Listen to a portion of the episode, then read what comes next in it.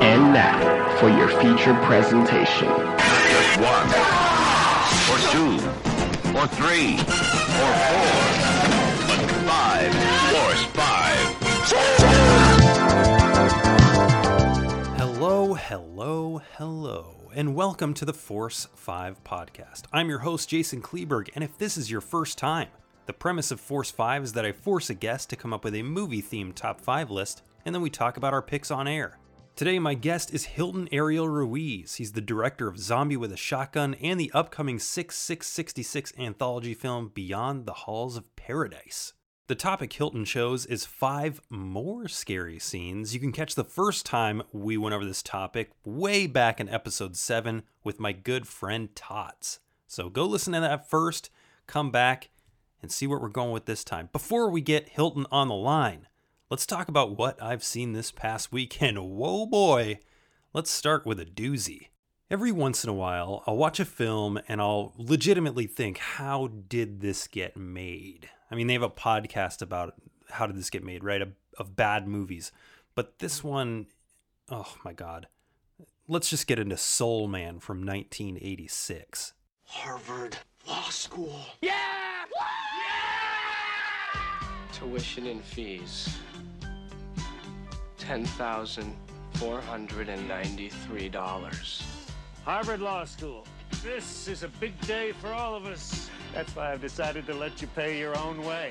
Estimated annual living expenses You ever applied for a loan before? seven thousand five hundred dollars. Mr. Watson, you don't pay your bills. Get out. Total for three years of law school. Wait a second, look at this. Full tuition for the most qualified applicant. most qualified black applicant. Fifty-three thousand nine hundred and seventy-nine dollars. Don't you think you're overreacting? No. Soul Man focuses on Mark, an entitled rich kid who tears open his application letter from Harvard Law School and sees that both he and his best friend have been accepted. Unfortunately, Mark's father is making him pay his own way, so he does what any sane, privileged white kid would do goes blackface to snag a scholarship. Oh my gosh, where do I even start? C. Thomas Howell stars in this, and he has defended his involvement in this film, saying that it has, quote, very deep messages, quote, is very funny, and that Soul Man is an important movie. And I am here to tell you that none of these statements are true. Look no further than the fact that it was directed by the very white Steve Miner and written by the white writer Carol Black, creator of The Wonder Years, a show on which the blackest thing was her last name. I highly doubt anyone was looking to these two as the shining beacons of the black experience in America in 1986. It should go without saying that this movie is offensively racist, but if you need quick proof of that, look no further than the marketing itself. Posters feature C. Thomas Howell, who pulls off being black just about as good as I pull off being a good movie reviewer, with hook lines that say things like, Guess who's coming to college? as if it was strange to see a smart black person. Or, He didn't give up, he got down, which is only less offensive if you think he got down means that because he's now black, he's a good dancer or something. And only elevates its offensiveness if you look at the phrase he got down as the poster giving us some kind of stupid social metaphor. Now I know what you're thinking. How is Mark going to pull off blackface for a whole college career? We're talking four years of reapplying makeup or something, right?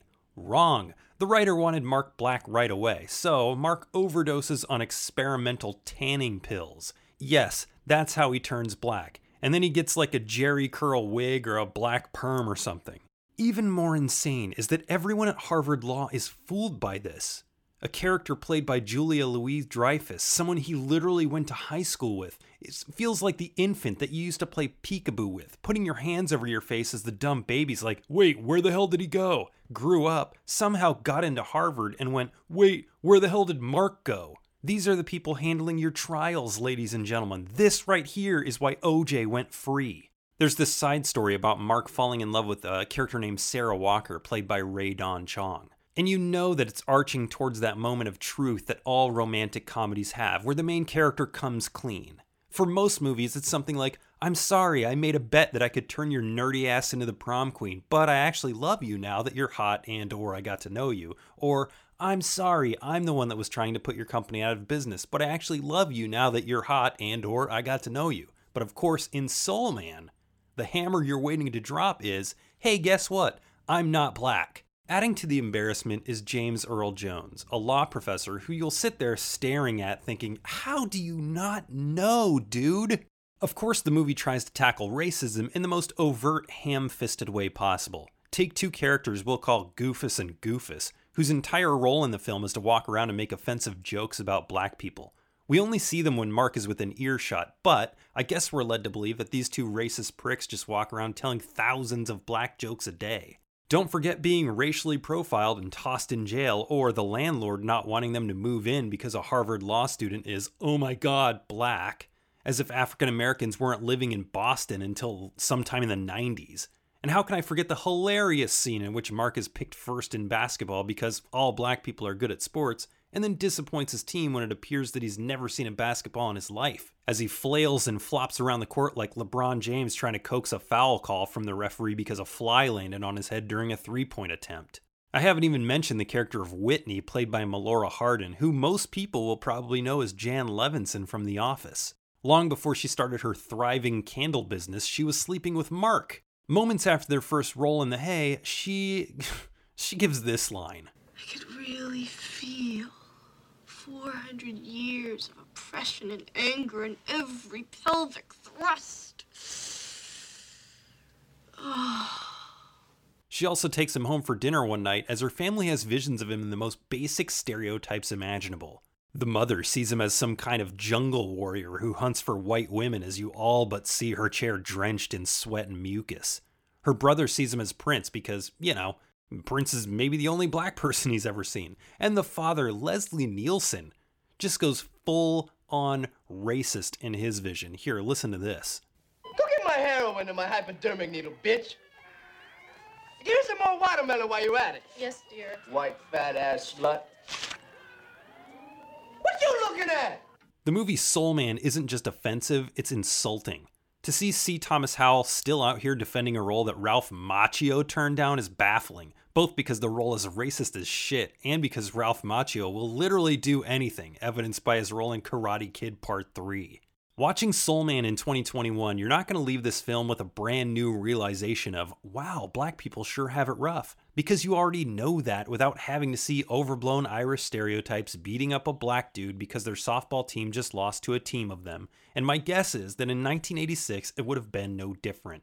Soul Man is tasteless, devoid of laughs, and anyone defending it as some mind blowing portrait of the black American experience is just plain stupid. That being said, let's hear from some stupid people. On IMDb, Haley Carringer reviewed this and said, This is pure 80s fun, so zany and funny. You will laugh and shake your head in disbelief. I, yes, I did do that, Haley. Having said that, I really wish we had seen more of the blonde hottie who was in the opening scene. She looked like an eye candy. Like an eye candy, like one piece of eye candy. Thanks, Haley. Akalesh says everything is almost perfect about this picture. The characters were very endearing, even though some were a bit stereotypical, but not off the mark. And cinematic liberty is important, isn't it? what?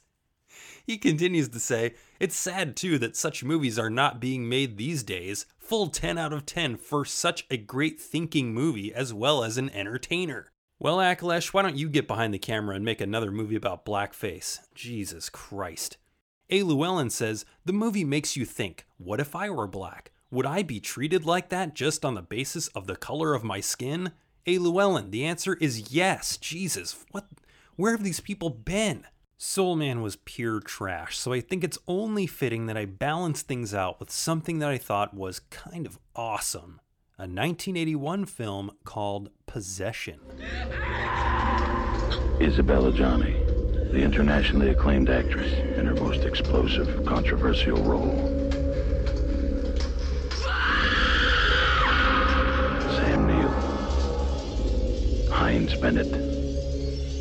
Two men. And a woman no man could ever possess.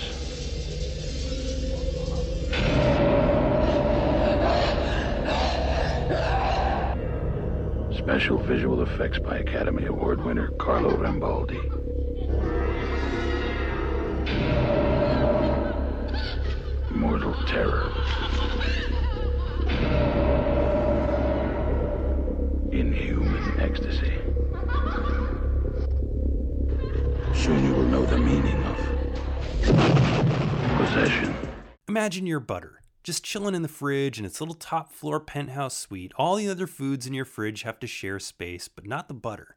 You've got a fruits and vegetables drawer, but I bet those healthy foods are sharing space with the beer that you had to jam and squeeze in there, but not the butter. It's got its whole room of its own, and you pluck out a happy, unsuspecting slab of butter and then just drop it right in the goddamn frying pan. And that's what possession does to you. It drops you right in the middle of a disintegrating marriage without any context. We start on the curb as Mark, played by Sam Neill, and his wife Anna, played by Isabelle Adjani, continue a discussion we weren't privy to on why she's leaving him.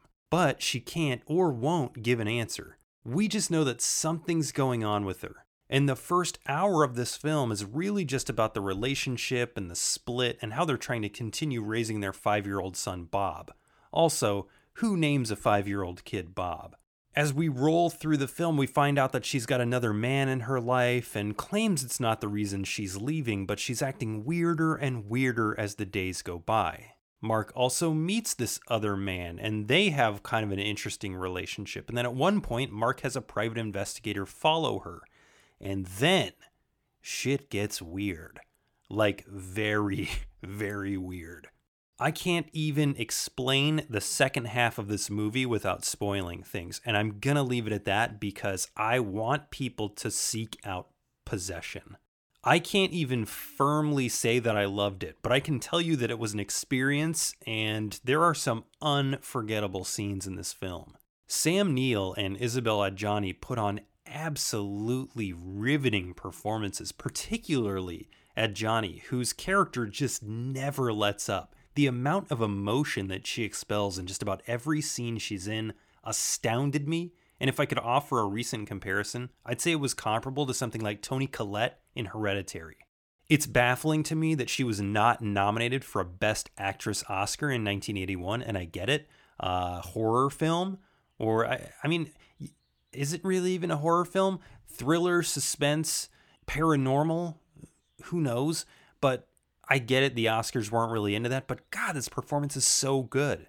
And from a filmmaking aspect, this film was on point. The camera, it moved with kinetic pace. You could tell from the very first shot that this was going to be something special, that the director knew what they were doing. The colors are used throughout to perfection. The soundtrack is unsettling. It's an expertly crafted film. Possession is a movie that I will not soon forget. I think you'll like Possession if you don't need a cut and dry ending because the ending will leave you thinking, what in the hell just happened? And you're up for feeling a little bit uncomfortable because this movie will drain you. It will make you feel tired at the end of it because the emotion being expelled on screen. If you fall into one of those two buckets, go and seek out Possession from 1981. We just talked about that penthouse butter door. Look in your fridge right now. What do you see? Purple stuff? Sunny D? That old beer stuffed in the drawer that's specifically designed for fruits and vegetables and not beer? Chances are the inside of your fridge is sad. Make it happy by picking up some Nuka Cola from your local grocery store. Bottled right here in the United States in New Vegas, Nuka Cola is the official soft drink of the Force 5 podcast and our sponsor today. It comes in amazing flavors like cherry, grape, orange, quantum, quartz, and victory. Who doesn't want to swallow some victory right about now? Head to your local grocer, ask for some Nuka Cola, and tell them that the Force 5 podcast sent you. They'll probably give you a weird look, and they won't give you any kind of discount on your purchase, but at least they'll know about your favorite podcast. Thirsty? Have a nuke. I'm a weary exile, singing my song of loneliness.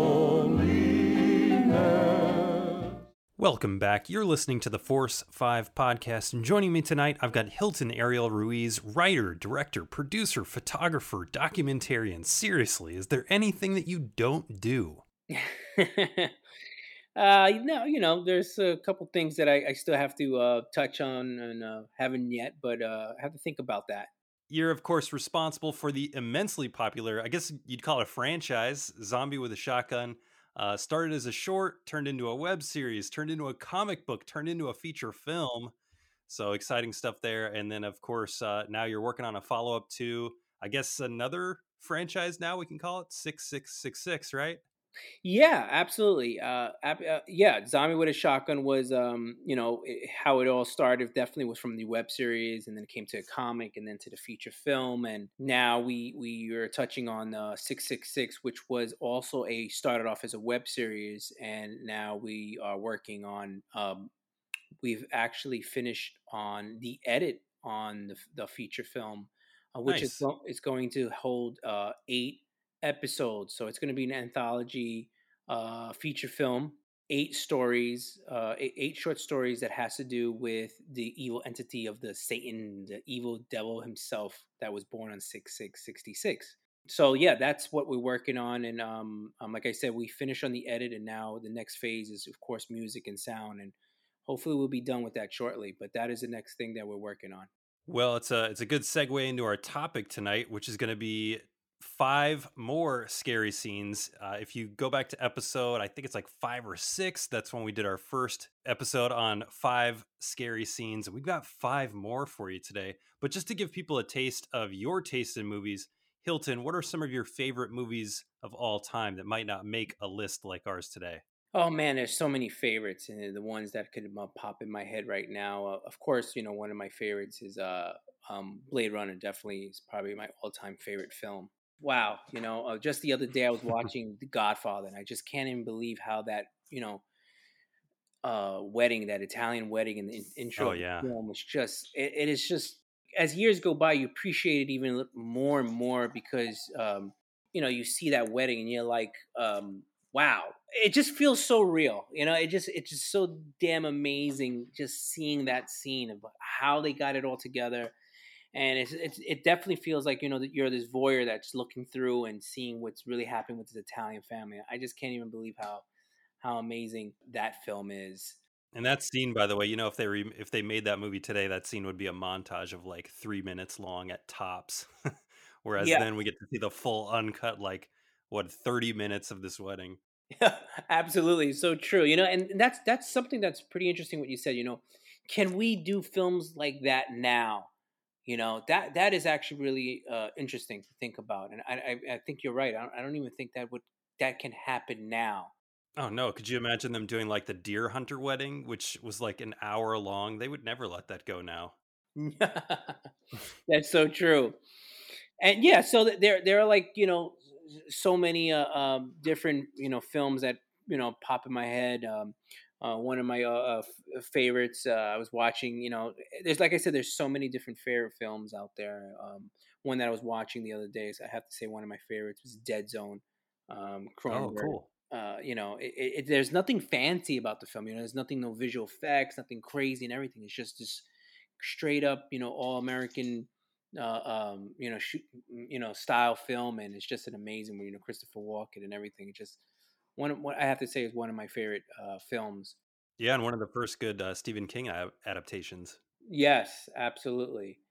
And, and you know, you you have uh, you know, there's so many. Like I said, there's so many different films out there that you know, and sometimes there's films out there that have just an amazing moment in there. You just have to appreciate it. Like, wow, you know, that, that movie was just so amazing for you know for its its moment. You know, it's it's just so great. Like I've been watching a lot of old, you know, like uh, films, you know, um, and you're just like, wow, you know, it, it's pretty, um, you know, all Stanley Kubrick's films. I mean, come on, you mm. know, mm-hmm. it's just so amazing. You know, you have the 2001, um, you know, you got Full Metal Jacket. You know, it's just Eyes Wide Shut. I mean, come on, it just those movies are just so amazing. You know, and you, it just you watch it and you go, wow. Um, but there are a lot of films, and those are the ones that I can say that you know come to my mind yeah, it's tough to narrow it down, especially when I put you in the spot like that. Yeah, no, uh, it's good. Yeah, you know, and now I'm so I think you know, of course, Exorcist is probably you know one of my favorites also. That one might come up today because we've got five more scary scenes. Hilton, Ariel, Ruiz, ready to get to this list. Yep. You know what's gonna happen? Oh, you know what's happening right now? Huh?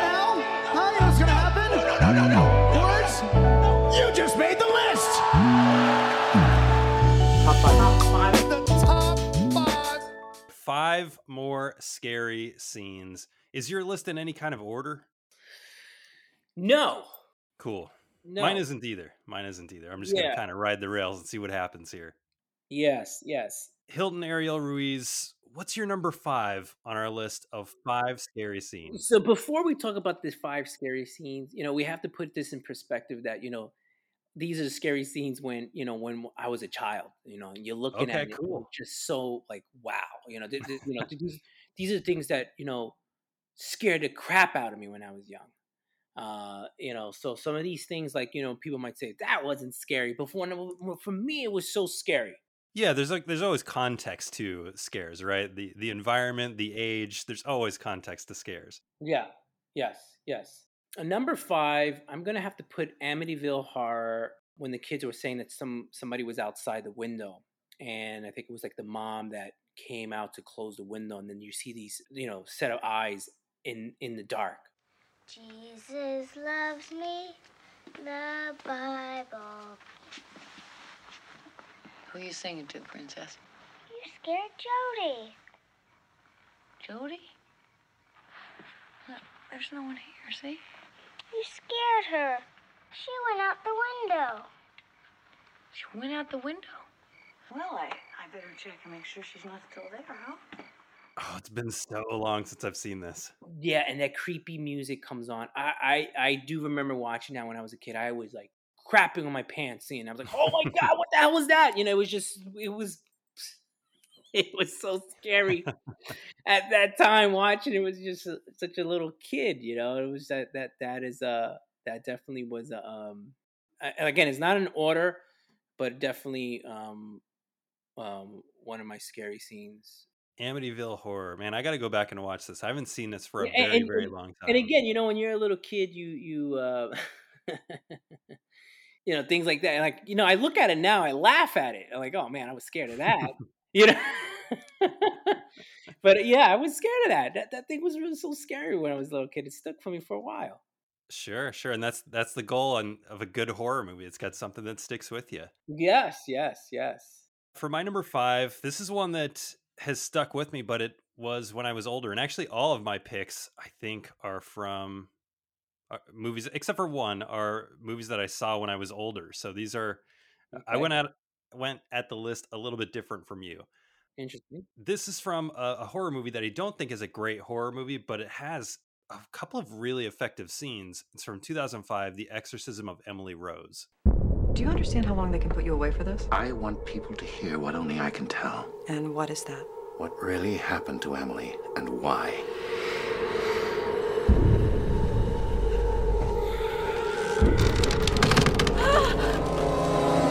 So she believed that her actual possession began that night at the hospital? I think she did.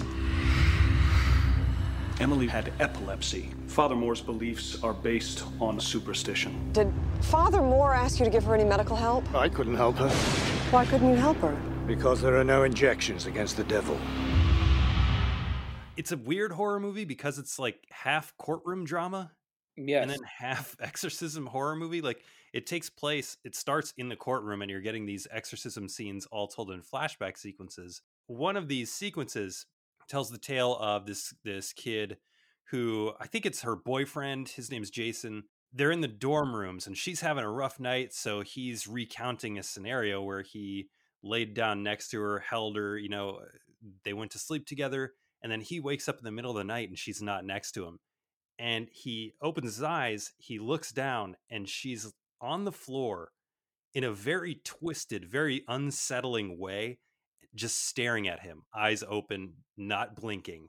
It's one of the creepiest looking scenes that I've ever seen in a horror movie. Of course, he gets on the ground to try and figure out what the heck's going on with her. After a very prolonged shot, just sticking on her face, unblinking, her mouth just opens and it's always stuck with me as something that's just so unsettling and so creepy. Like I can't imagine waking up and opening my eyes and seeing that in the middle of the night. All right. Yeah, yeah. I do remember that now. Yes. It's and it's not a great horror movie, but it does have a really it has a collection of really good scenes in those flashbacks.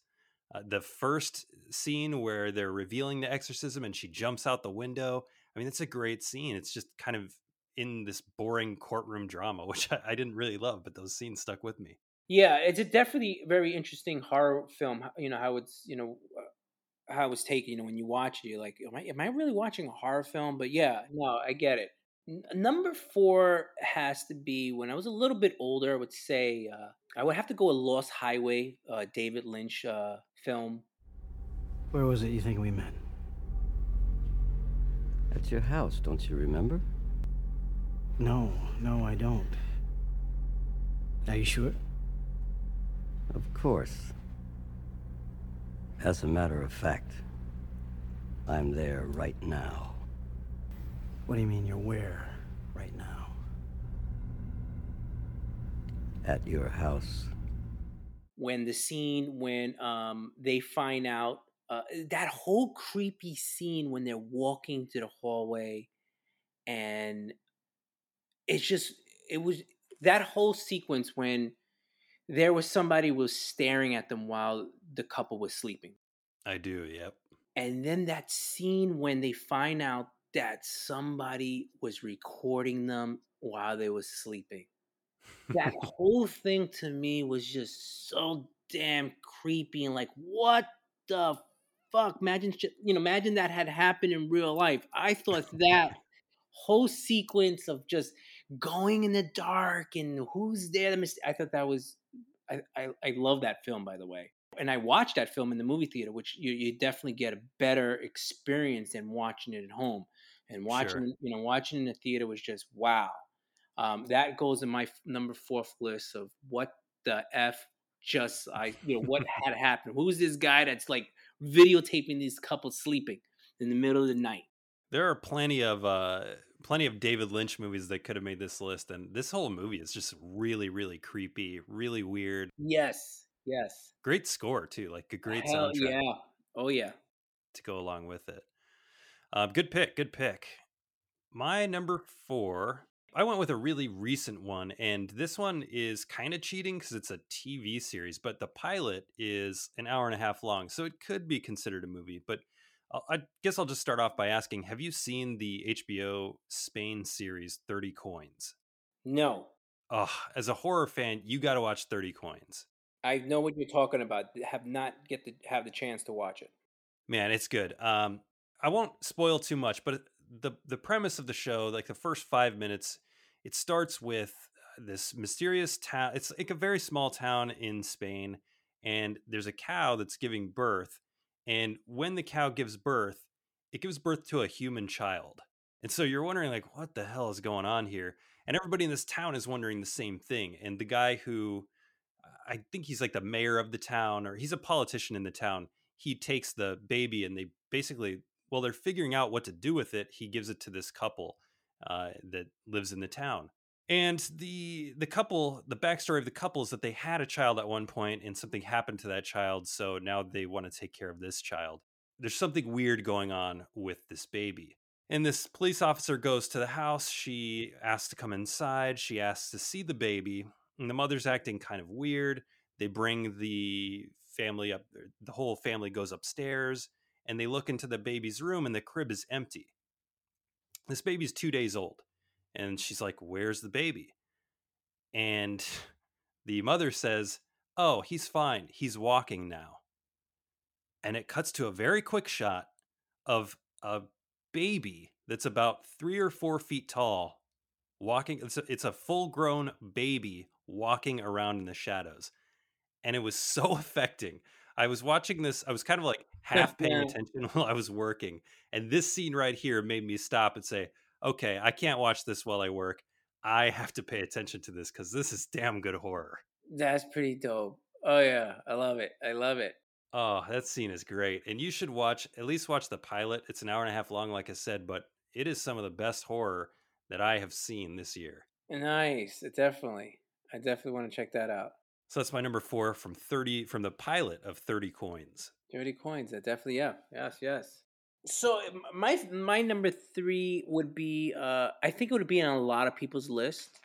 It, I, I- I know that uh, many people will, will, will has nightmares of this, and it has to be with Texas Chainsaw Massacre. This is the movie that is just as real, just as close,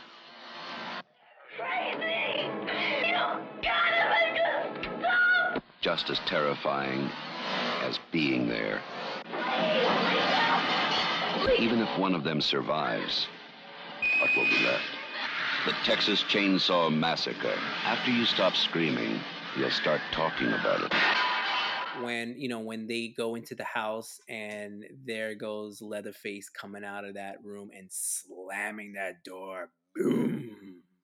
That set the tone for the movie. Like, oh my! I I I, I remember again. This is me watching it as a little kid.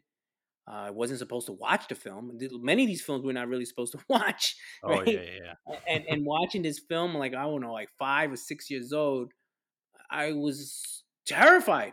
I could, I remember now I couldn't go to sleep for like days. um, and again, I you know, growing up in that era, and in the early '80s and stuff like that. Even though the movie's a little bit older, you know, getting you know, watching these movies you're not supposed to watch. Uh, being you know, young age during that time, our parents didn't even know what the hell was going on. You know, we were watching anything we could get our hands on. Oh yeah, and uh, that that to me, uh, uh, to this day, remember being a kid, I was just could not sleep for for days. Man, that's a scary movie now. And I think the fact that it was so low budget for the time and so just like grassroots and grimy just adds another layer of dread to it. Yeah. You know, it, it's so like it's just so dirty. But man, it's a good movie. It's a good It movie. is. It is. Cool. I'm glad that one stuck with you. That one stuck with me from my uh my childhood as well. Um for my number 3, I'm going to go with uh with a scene from a movie that is not actually categorized as a horror movie, but man, it's got some scary elements to it. And the final shot is it's definitely straight out of a horror movie. And the movie's from 2013. It's called Enemy. Maybe we're brothers. We're not. We're not brothers. We're not brothers. How do you know? Do you have a scar on, on your chest? For listeners, I am going to spoil the last shot of Enemy. So just be aware of that. If you if you still want to see Enemy, it stars Jake Gyllenhaal, directed by Denis Villeneuve. If you still want to watch it, fast forward like two minutes. It's a very mm-hmm. unsettling, very confusing movie about this professor, and he's watching a movie one day and he sees himself in the background. And he's like, What the hell's going on here? Well, it turns out he looks up the dude's IMDb page, and sure as shit, he's got a doppelganger. Like his double is out there living a life. And he ends up meeting this double, and they they're identical, like down to the beard, down to the scars. They are identical. It's really confusing. You never kind of really know what's going on as their two lives start to intersect. But throughout, there's a very heavy theme of spiders. There's a tarantula at a sex club that is that a woman goes to step on with her high heel. There's spider web imagery during a car crash. Like there's tons of just spider imagery. Even on the um, I think the poster has an image of like a spider on top of a city. And in the final scene of this film, Jake Gyllenhaal is going to talk to his wife. His wife goes into the room. He follows her into the room, and we, as the audience, follow with the camera behind Jake Gyllenhaal. And when he walks into this room, out of nowhere, there's a giant tarantula, like a wall sized tarantula, and it just like backs into the corner like it's scared. This scene comes out of nowhere and it freaked the hell out of me. And I don't know if it affected you the same way. Yeah, it, it was very uh, an interesting film. Uh, yeah, I totally forgot about that film. Yeah, it comes out of nowhere, which I think makes it even scarier. It's like just a hairy tarantula as big as the room, and you don't even know what to think. And then the film ends. It's like, what the hell? And it's always stuck with me. It's like just something super scary in a film that really wasn't trying to be a horror movie, but it ended on that note. And I thought that was really cool. That's a good one. That's a good one. That's definitely a good one. Okay, two left. What's your number two, my friend? My, my two is uh, is also a, a, a, a, fan, definitely a fan favorite. Uh, I still can remember when I was a little kid where I was when I was watching this, and I was literally almost crying for this this scene happening. I, I am t- I am honestly telling you, and this is Halloween two, when Jamie Lee Curtis is outside the hospital and she sees Dr. Loomis, the officer, and I think the court martial, I think was there, whatever, was coming in, and she's trying to like yell for them for help while she's on the floor in the parking lot of the hospital. and they close the door, and then boom, she sees Michael Myers there, and she's dragging herself, and she's running to the door, and she's screaming. Oh my god! Let me tell you, I swear to you, I literally was in tears watching that film because I was so scared of that scene, thinking that she, Michael Myers was going to kill Jamie Lee Curtis. Universal Pictures presents Halloween 2 More of the Night He Came Home. Who is it? There was nothing within him, neither conscience nor reason, that wasn't even remotely human. Some kind of a joke? I've been trigger treated to death tonight. You don't know what death is. It, it, to this day, it sticks to my. Every time I even watch it, I could just the chills of me remembering when being a little kid. That I like, oh my god, what a great! I mean, you know, great ending of that film. Um, but yeah, that that stuck with me for a very, very long time, and that is Halloween Two. It's really hard to capture the magic of the first Halloween, and uh, I I really like Halloween Two as well. I don't like it as much as Halloween, but I think it's a really great horror movie. Yeah, one of those reasons why it's very memorable. And I agree with you. I, I think they have uh, those two films are so powerful that you know you do get fans that will pick two over one. Yeah, and that that's that was the the power of you know Halloween one and two. It just you know uh, um, what stuck with us for a while. You know, sometimes you have that number one, it was really good, and then the, the sequel was always uh was trash, and then it loses that steam. And I think that just having those two by itself is just wow. You know, even part three that came out, everyone hated. I actually love that part three. Oh, part three's great. Oh yes, I mean, you know, I I, I always have arguments with friends that just tell me, "Oh, it's trash." I'm like, you know, it's not trash. I said because you know that's what filmmaking is about. You know, here's the thing though. Imagine doing a film like that now. They would never get greenlit. Never. Oh no, you got to have Michael Myers in there for the to get greenlit. Yeah, and it's just a, you know a horror film is a horror story that it's that has nothing to do with the franchise or anything, but it's something it's a horror story. And I thought that's that that part three is really amazing. But and eh, you know that's another conversation. But yeah. Halloween two is my number two uh, on the two countdown. All right, my number two uh, is a, another film that I don't think is great, but man, it has an effective scene, and it's from 2014. It's a film called The Taking of Deborah Logan. 73 Apple, take one, Mark. The story of Alzheimer's is never about one person. My PhD. Th- I'm gonna start again. You want to keep the house? You need to sacrifice. You talk to me about sacrifice? Hey. Hi. Ma! They want to make a movie about me. Yes. Right? We will live and document our subjects' physical and mental degradation over the course of two one-month periods. We're gonna have fun, right? Yeah. Okay, good. I'm not interested in being exploited. Yeah, so this one starts off as being a documentary about these filmmakers who are going to record this woman named Deborah Logan because she's an Alzheimer's patient, and they're doing a documentary on her. But they they realize weird stuff starting to go on with her. They talk to the doctor, and he's like, "Yeah, there's she's not there's something not right here." Um, there's a thread throughout the movie about a satanic ritual, but the scariest part is near the ending. And again, I'm going to spoil the uh, the final shot of the taking of Deborah Logan. Uh, I, I, don't think it's a movie that's really worth sticking it out. Like I didn't love the movie, but man, this shot is great. Deborah abducts this young cancer patient and and takes I think her name's Kara. She takes Kara into this mine, and then the camera crew follows her into the mine. So it's found footage style. You see like a lot of shadows, the camera moving back and forth, and then we see Deborah Logan, and her jaw has come unhinged like a snake, and she's got Kara's head in her mouth like she's ready to eat eat it like a snake eats a mouse. It's terrifying. And then like they they basically get her off of the child and her jaw is still unhinged, just like wagging in the darkness. And it is fucking scary as shit.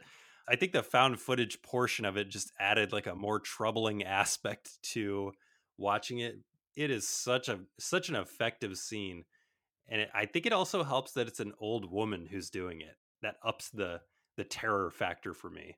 You you know what? I have to go watch that film. I, I actually thought you was talking about another film. Now now I, I don't think I've seen that film now. Uh, and now that you said that, I'm I'm gonna go have to watch it now.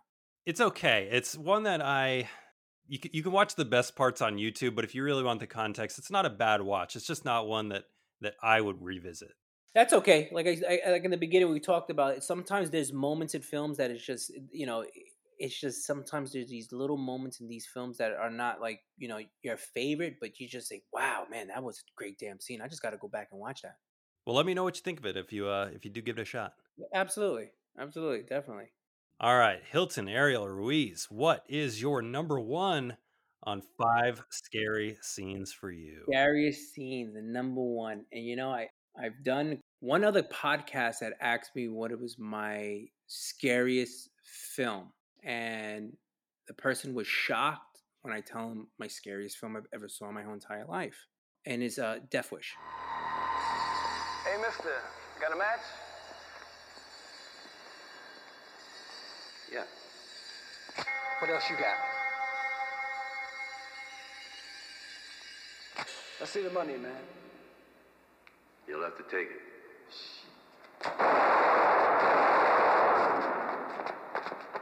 Death Wish is is my scariest film I've ever seen in my life, and there are multiple scenes in there.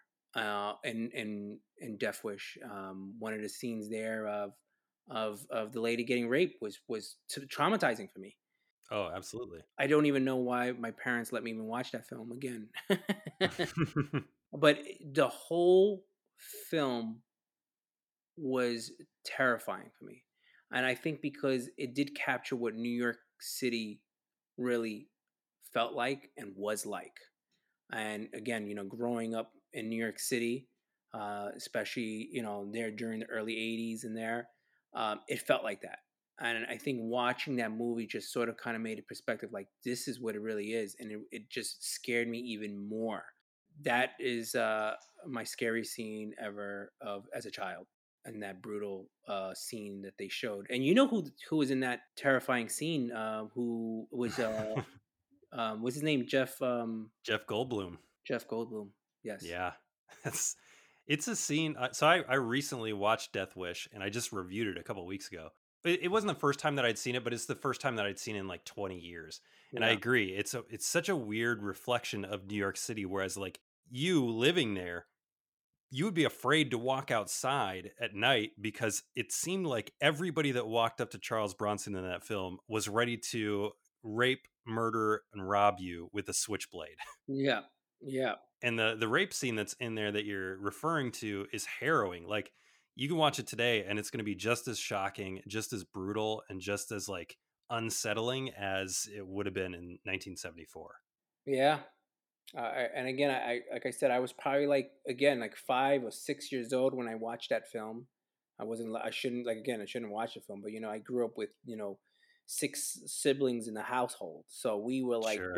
you know, there was nothing. My parents were working. We let's go watch a movie. Let's put this on. Let's get this. You know, so and and I tell you, that was the scariest movie I've ever seen in my life. You know, you look at it now, you're like, you know, all right, it is like you said, it's still that scene is still it's like very brutal and everything, but you know, you know, of course, uh, you know, when you're younger, things get scarier. You know, it's, it's much more scary than you. But I still watch. I, I watched that film probably about a couple of years ago. I said, "Oh man, let me let me let me, let me go let me go watch this film again," and and, it, and it's interesting because it, it it it uh it still did remind me of how New York City really was running like that that's exactly how it felt and just just everything about it was just like wow uh and there was like no exaggeration of Yeah. what how it was back then you know um and now, now it's like night and day it's nowhere even close to that and um, so that that was my number one count. That, that's my number one uh, scene. And again, uh, just footnote: scariest movie I've of my own entire life. Good pick. Surprising pick. My number one is from an all time classic that I think a lot of people would have on their scariest scenes list. And it's just like you, one of those movies where I watched it as a kid when you weren't supposed to. You went to a friend's house and they were like, hey, I got this VHS tape of The Exorcist. Let's watch it. Somewhere between science and superstition, there is another world. The world of darkness.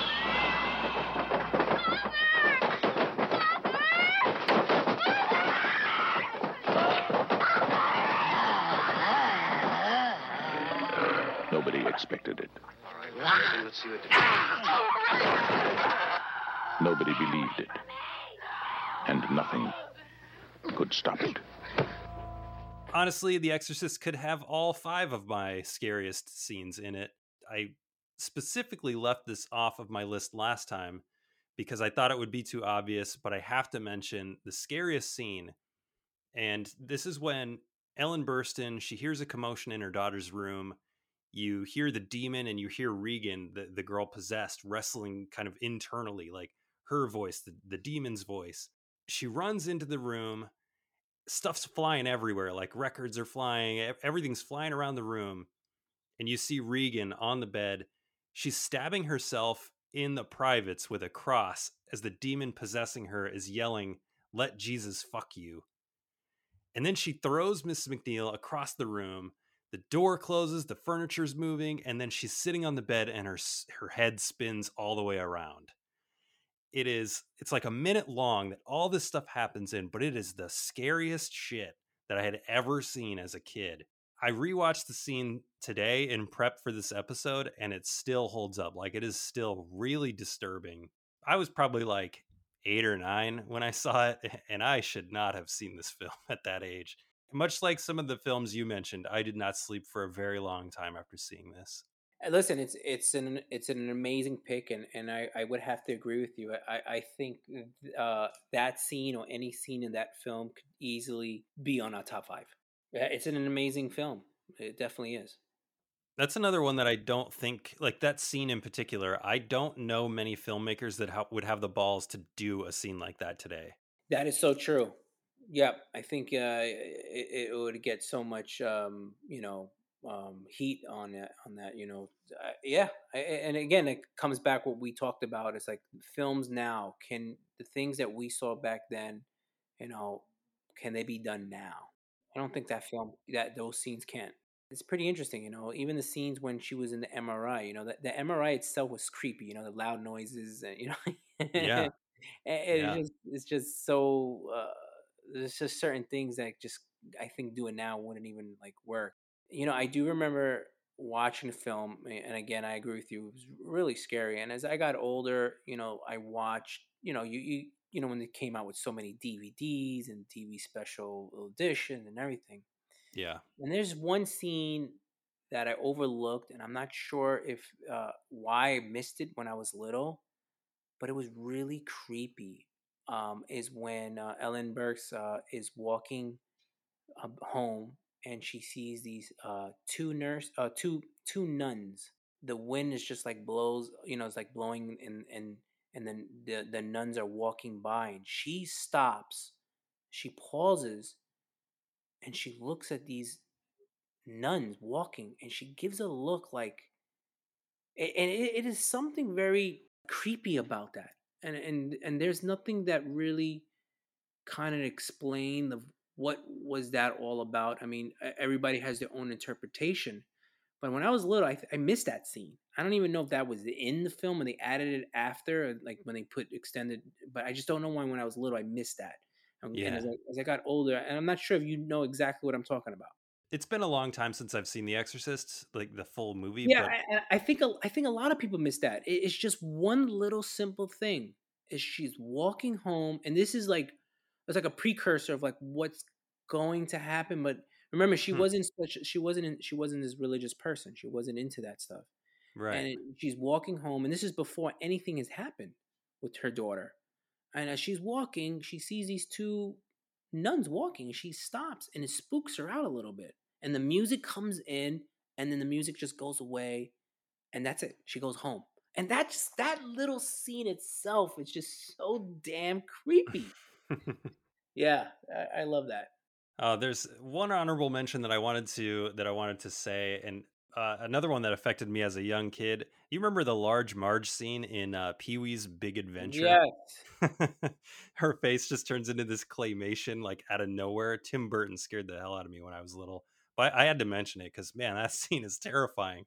It is. It is. I, I do remember it did kind of uh, when I was little watching that film. I do remember it giving me a little bit of uh it, was definitely a little bit scary. Like I, I, there there was a scary uh, element about that scene.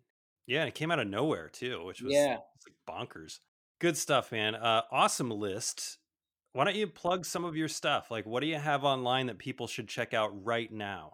You know, Zombie with a Shotgun. Um, I have on Amazon. If anybody's interested to watch Zombie with a Shotgun, uh, the full feature film is available on Amazon and Tubi, on YouTube, and other streaming services. But those are the main streaming services that you can watch Zombie with a in the feature. Also on Amazon, I also have before it became a feature, uh, the miniseries that was put together in a short, in a very small short film. And you're able to watch. It's called Zombie with Shotgun: The Beginning. Um, I also released a short vampire film that was just released in Tubi about a couple weeks ago, and it's called Clans Rules. Um, you can also check that out. Tubi's free, so you could go to Tubi and you can write Clans Rules. You can also uh, watch uh, Zombie with a Shotgun on Tubi uh, as well. And even when you hit my name, um, that short film will pop up under my name, and you could also watch that. That's something that I just did and I just created uh, just before the year ended and just got released. I also have um, um, 666, uh, a mini series I did with three episodes. Al- that is also on Amazon Prime. Um, you can watch that as well. Uh, there's also a documentary I created, which is a um, an adult documentary about six artists that um, talk about their artwork that is um, banned from the internet, and it has to do with the public domain of the internet, of uh, the government actually having control of it, even though the internet is a public domain, um, which really isn't because the government can definitely control and tell what can be on and all has to do with community standards um, so such as like you know youtube also has community standards things that you put on and uh, if it's you know it doesn't fit to community standards they could actually block your your video on youtube and shut it down. Um, there's an interesting uh, documentary about that, and uh, I have this woman named Barbara Nitke who goes against the United States uh, Supreme Court. She has a case that goes against it, and uh, if, um, it's pretty interesting to watch to see what happens. That one's called uh, Art of Erotica. Art of Erotica, yes. Cool. Yeah, go check those out. Wh- where's where's the best place for you for people to watch these? Like, would you rather have them watch it on Prime or would you rather have them watch it on Tubi? Uh, well, to, as of right, like so, certain films are on Amazon, and like Clans Rules is uh, right now only available in Tubi, which is the the newest uh, short film that I created. Um, um, Zombie with a Shotgun uh, is also in Tubi. Um, Tubi probably would be the best place to watch Zombie with a Shotgun and the new short film, just for the fact that the the the the pay is much better when people watch it uh, than when Amazon Prime. So with the documentary and the short Zombie with a Shotgun, the beginning, and the six six six web series, it's only available on Amazon Prime. There's other there's other uh, um, streaming services, but those are like small ones that you got to go look for. So it's just easier just to watch that on Amazon. If you want to watch some of these, go to Tubi first, watch it there. If it's not on Tubi, then go watch it on Amazon. Or Yeah. uh, and if they're only available on Amazon, then watch it there. But we want to make sure that uh, that Hilton gets paid, so go to go to Tubi first. Yes, he's great. And if you want something to start with, I would recommend Zombie with a Shotgun. It's got a lot more heart than you might think with a title like Zombie with a Shotgun. Um, it's kind of a love story, and it's a different twist on zombies, and I thought that was cool. So Yes, it absolutely, uh, definitely is. Uh, it's a, uh, like, yeah, I, I agree with you. It has a lot of heart. We, we've, um, you know, as as an indie filmmaker, um, I, I've, um, I tell a lot of people, you know, like we felt as going into the project, uh, we felt that we were like, you know, it's a truly indie film that was raised by the love of the fans, um, and you cannot say that about a lot of independent horror films um, that are out there. Uh, this was definitely raised. Everything was raised by fans and everything.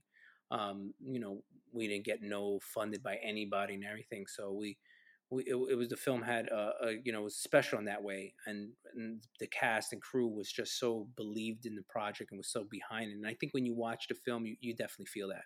Well, good stuff. Uh, Hilton, thanks so much for coming on. This was really fun. A lot of people have some stuff now to watch to scare the heck out of them. Yes, absolutely. And thank you so much for having me on. Listeners, if you have a list topic that you want to see covered and like me, you've got a face for radio, let's do it. Head to force5podcast.com for the show request form. Take a minute, rate and review the show on your favorite podcast platform, and follow the Force 5 podcast on Instagram and Twitter so you can tell me which scary scenes we missed or need to check out. Intro and outro bumpers today come courtesy of Nate Spears. The top 5 list bumper was produced by me with music from Audio Binger. Until next time, stay safe, stay sane, and go watch Zombie with a shotgun.